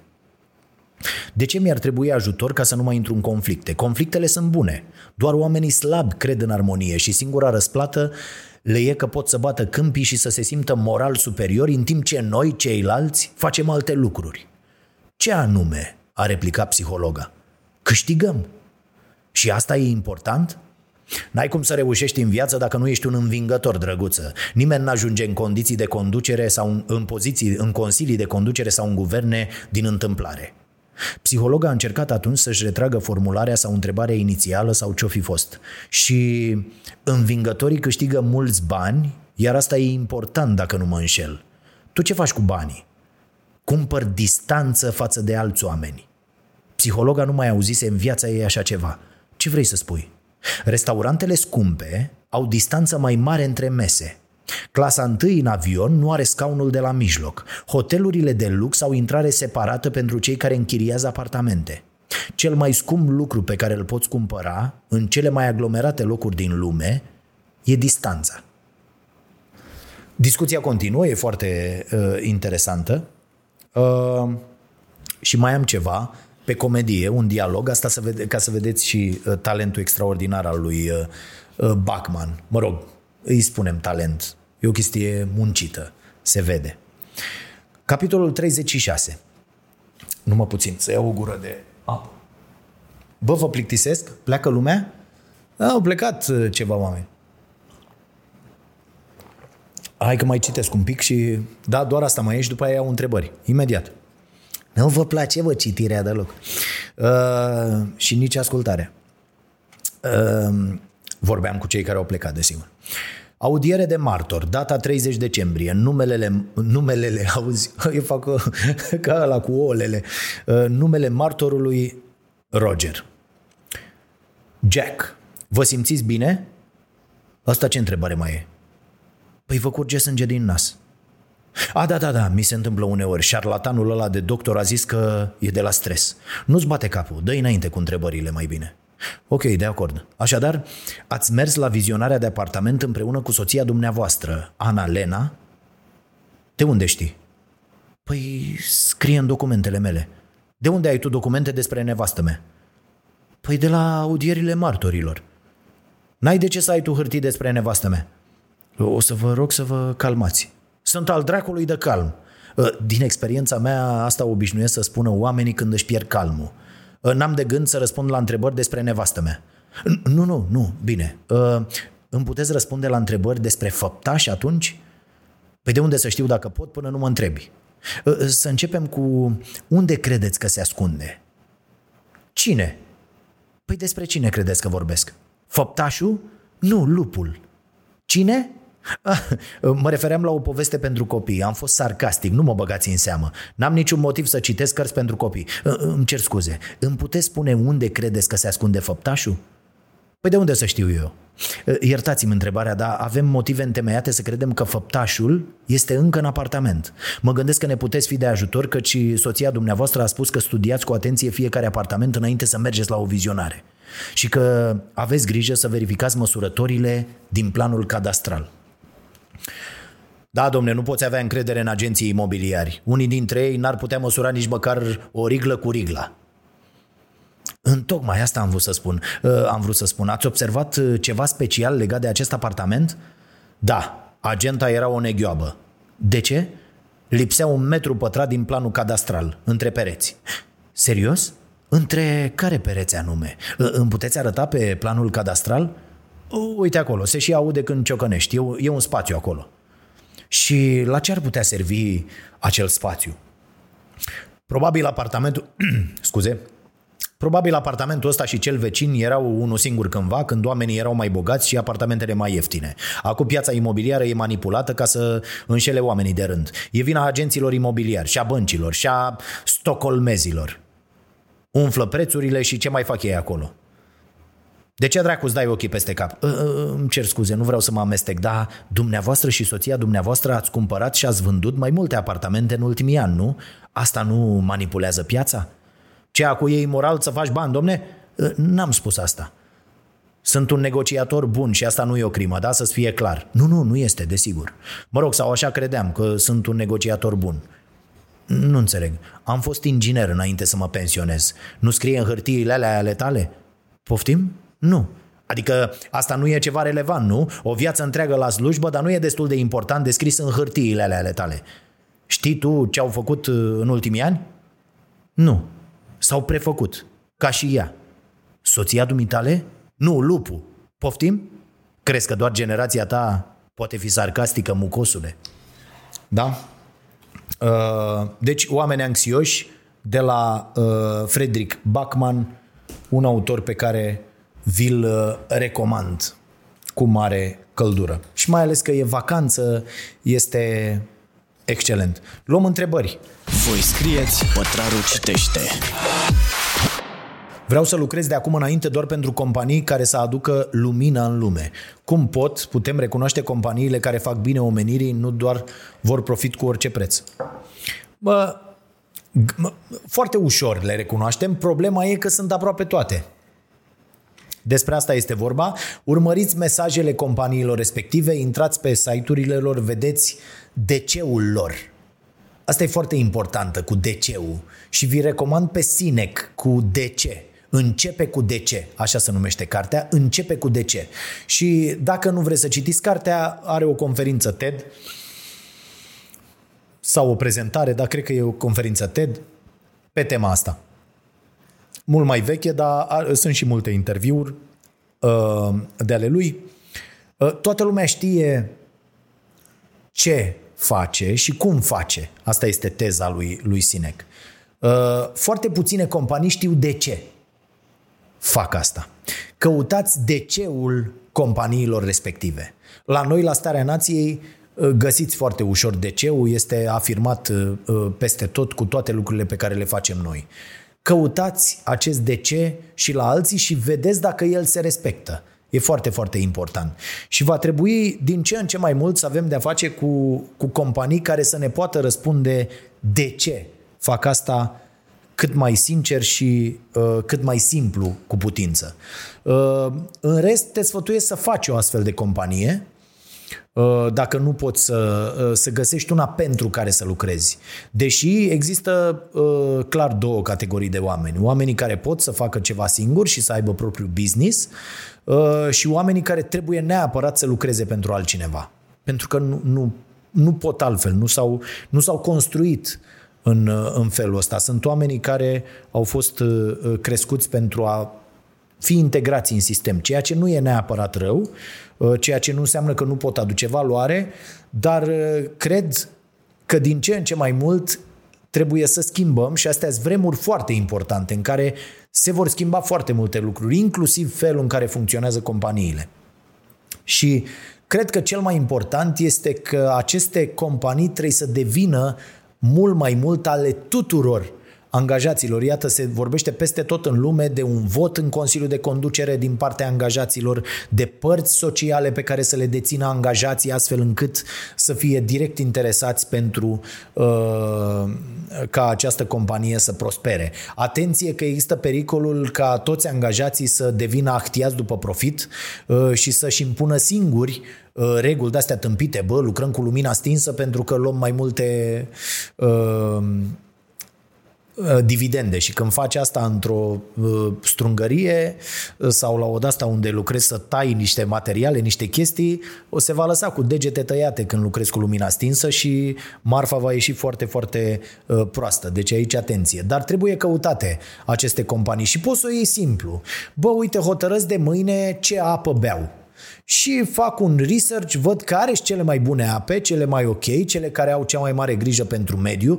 E clar că la noi nu se întâmplă asta pentru că toată apa e în plastic, aproape toată și uh, eu când consum prefer să iau un sticlă de sticlă Uh, și uh, fixezi niște reguli. După aia treci la companiile de la care mănânci, de la care îți comanzi mâncare, de pildă atunci când comanzi, deși eu vă recomand, chiar dacă noi urmează să dăm drumul la livrări la domiciliu aici la cafenea, să vă preparați mâncarea singuri, acasă, cu dragoste, cu ingrediente sănătoase. Pentru că e foarte, foarte important să mâncați sănătos și să vă simțiți cumva uh, uh, parte din tot uh, acest uh, proces.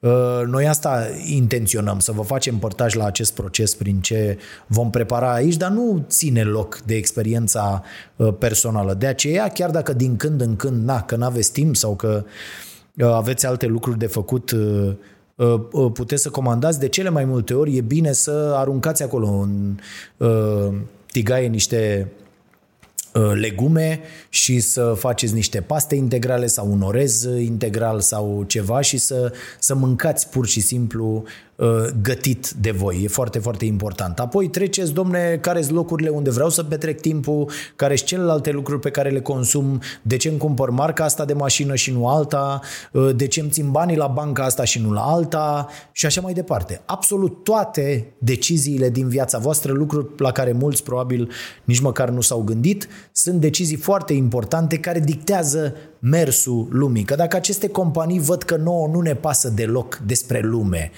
de ce lor le-ar păsa? E simplu. Mai departe.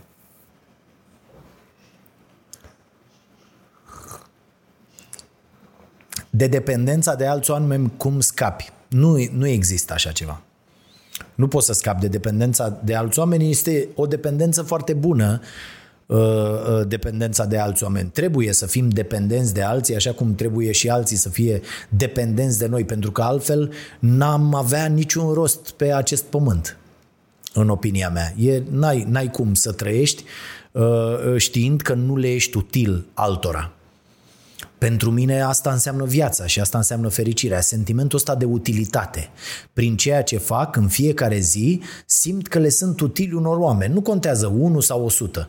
Dacă îmi primesc un mesaj uh, uh, și primesc destul de multe un mesaj de la un om care zice bă, uite am citit cartea aia și mi-a schimbat viața. Sau am urmat sfatul al tău și uh, am schimbat. Sau am renunțat la o relație nocivă pentru că am auzit la tine o idee interesantă. Sau orice, atunci mă simt într-adevăr fericit și mă simt util și asta mă hrănește extraordinar și îmi dă o energie uh, fantastică. Deci trebuie să fim în continuare uh, uh, dependenți de alți oameni și alți oameni să fie uh, dependenți de noi. Sigur că aceste dependențe pot și ele să facă rău atunci când păstrezi oameni nocivi în jurul tău, când nu iei decizii de a îndepărta, când te complaci pentru o perioadă foarte îndelungată la un loc de muncă ă, despre care este evident că îți face rău. Și atunci trebuie să, să schimbi lucrurile. Da, astfel de lucruri rele care ne fac rău trebuie uh, tăiate de la rădăcină și aici trebuie să găsim curajul să ne asumăm. Cred că asta ne lipsește foarte mult. Uh, și mie de multe ori, mai, mai repede las lucrurile, lasă bă așa, ce dacă a fost la nesimțit, lasă că dar nu e așa, nu e așa, nu e, nu e de fiecare dată așa. Măcar să te asiguri că respectivul înțelege uh, unde a greșit, ce a făcut, uh, ce ar trebui să schimbe. Pentru că așa, dacă o ții gaia mațu, nu faci nimic. Nu faci decât să-ți faci rău ție și să le faci lor și celorlalți pe termen lung. În continuare, ce mai avem? Cătălin Todea, ce părere ai despre facultățile de jurnalism de la noi?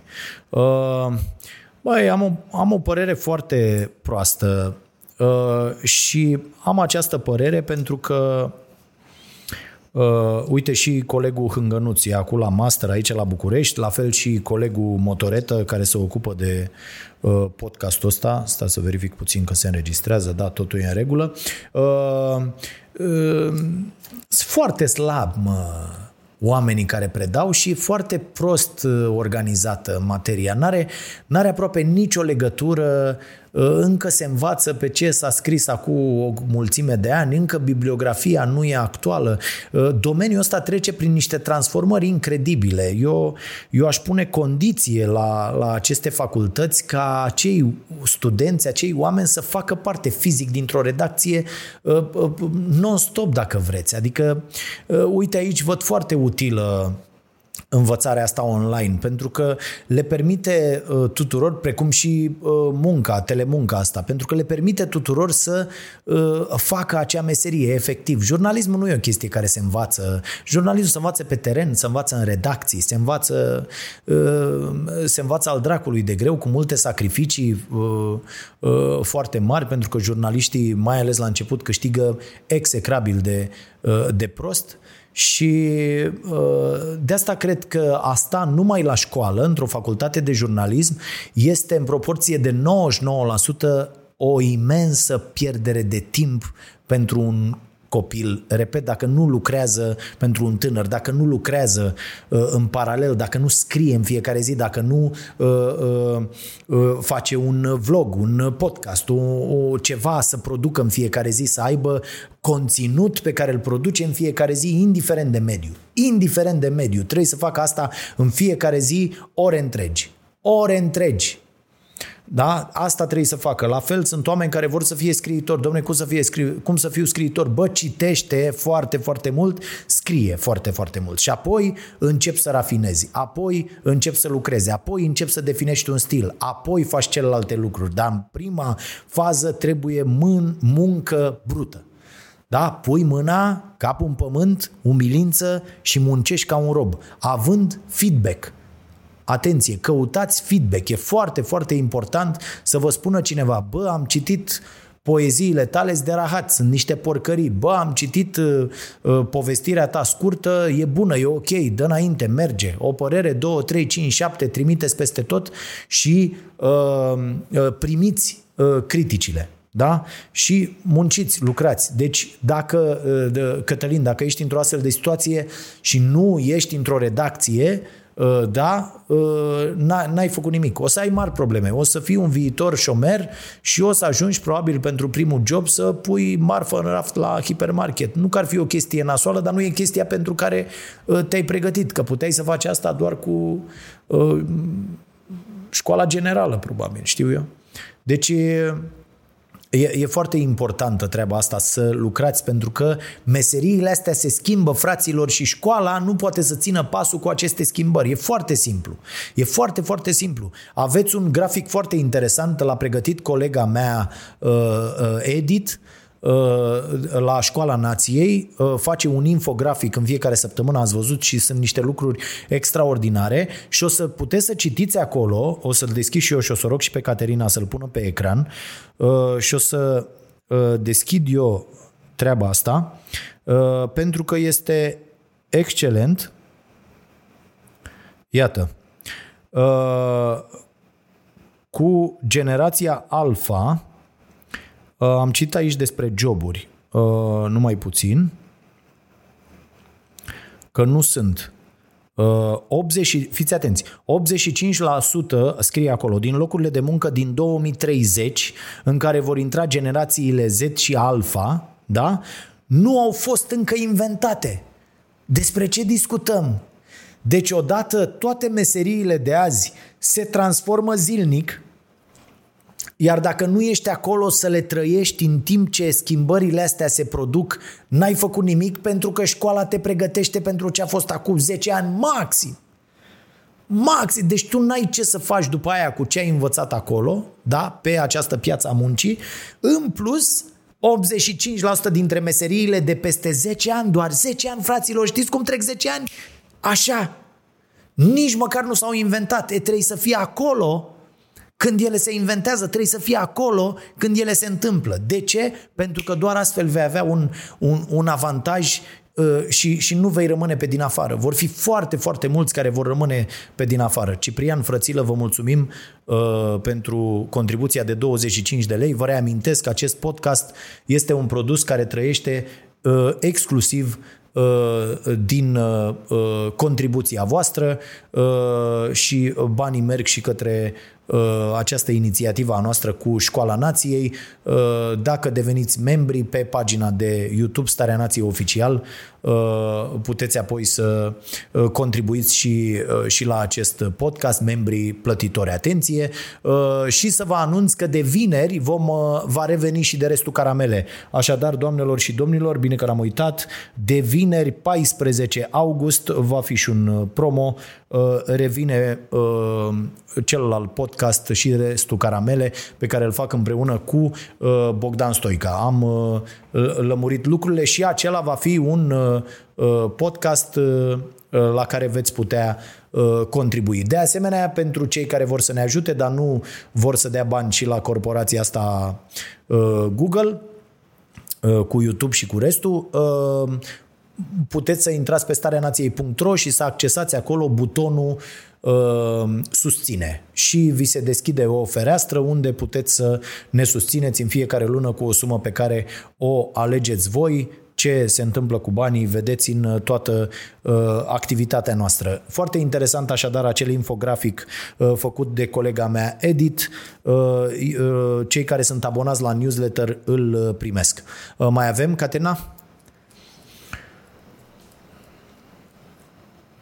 Uh, Cristina, uh, ai sau ai face videouri unde încerci rețete vegetariene? Tu ai fi mai haos decât videourile clasice. Mm. Uh, nu, facem, eu vă pun poze cu lucrurile pe care le facem noi aici. Noi, după cum știți, ne-am luat și niște mașini de-astea de gătit.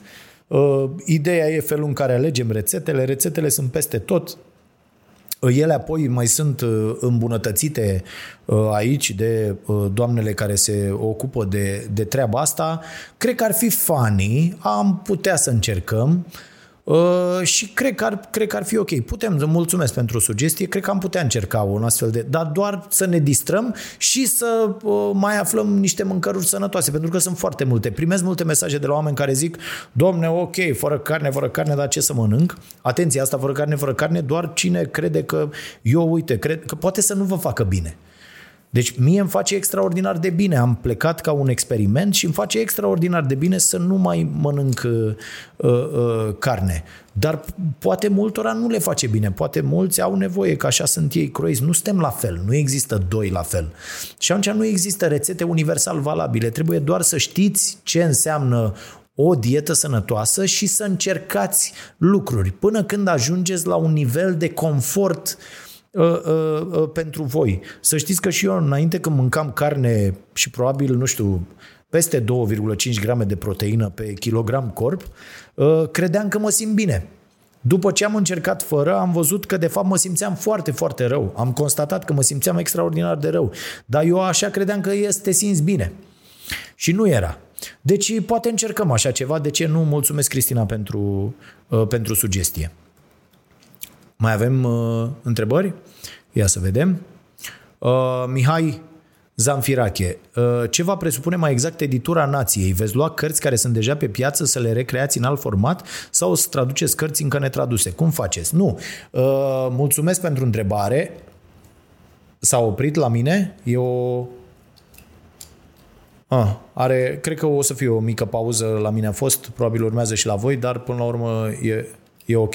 Uh, ideea este următoarea. La editura Nației vrem să fim odată la curent cu ceea ce se publică afară, să nu mai așteptăm 2, 3, 4, 5 ani până când uh, uh, tra- se traduce și la noi o carte care mai ales în, uh, în domeniile astea care se schimbă de la o zi la alta, uh, o carte scrisă cu 5 ani nu mai are absolut nicio valoare, pentru că nimic din ce e acolo nu mai e, nu mai corespunde. De, de pildă, o carte despre marketing online sau despre social media sau despre lucrurile astea uh, care depind direct de, de uh, tehnologie și de cum se schimbă ea, o carte de asta scrisă acum 5 ani puteți să o aruncați direct.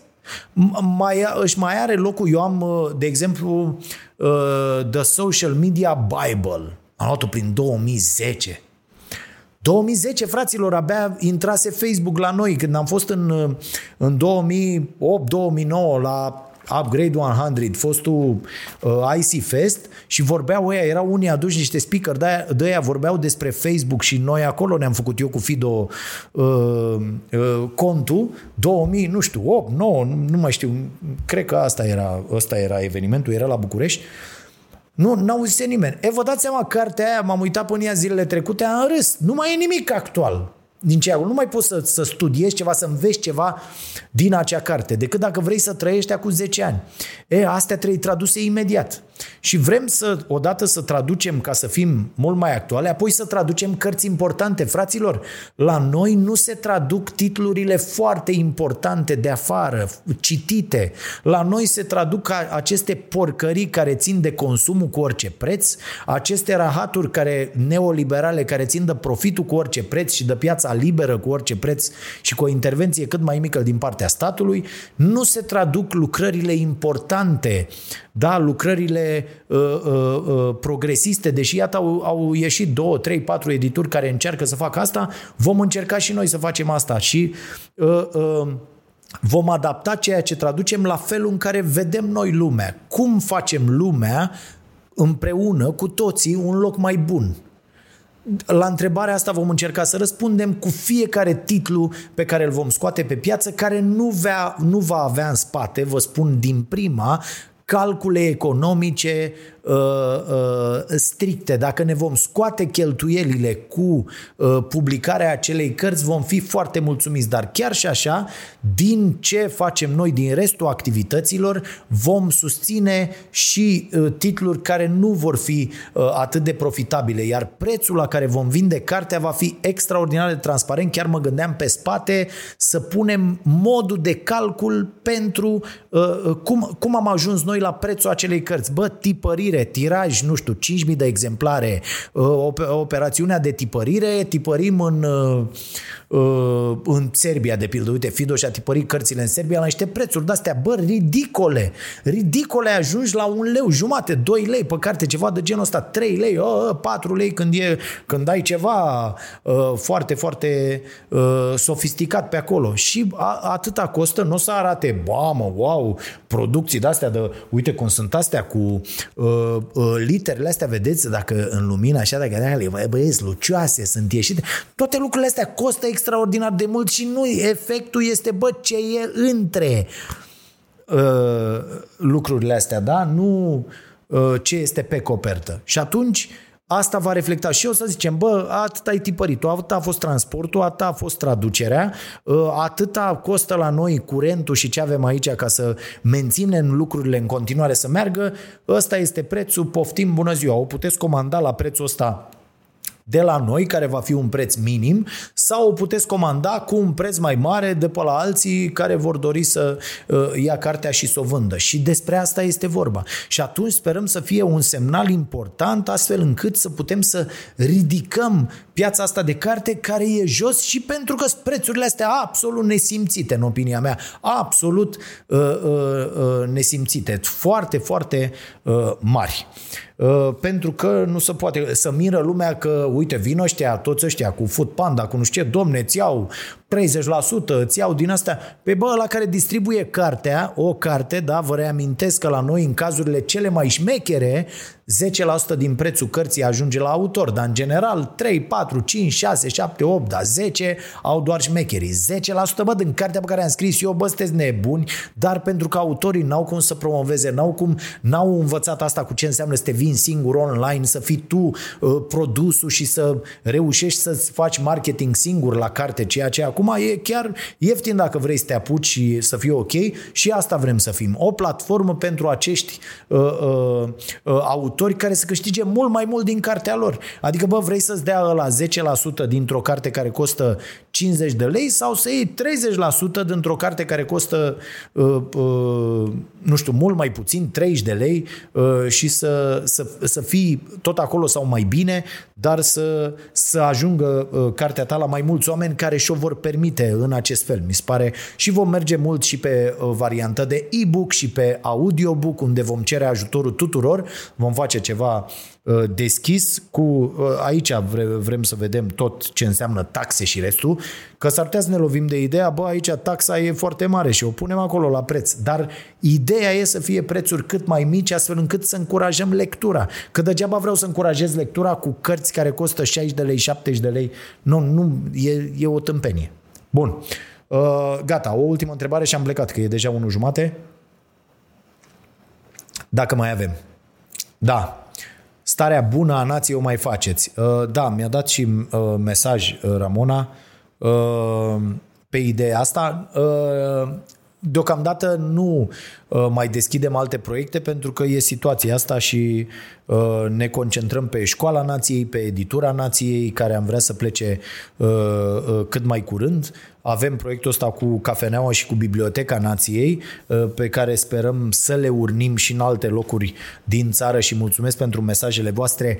Mai insistați celor cei, care, cei cărora nu v-am răspuns, pentru că N-am, n-am avut timp, dar putem să facem uh, uh, astfel încât uh, ideea asta cu cafeneaua și biblioteca să, să ajungă în, în mai multe locuri. Bine, eu vă mulțumesc foarte mult, astea sunt recomandările, vă mulțumim pentru sprijin, ne vedem duminica viitoare cu podcastul Vocea Nației, emisiunea Starea Nației cu un nou sezon se reia din 31 august, asta pică într-o luni, Uh, și vă așteptăm alături de noi. Vom avea uh, surprize ca la fiecare început de sezon și vom încerca lucruri noi care sperăm să ne iasă. Să fiți iubiți, numai bine!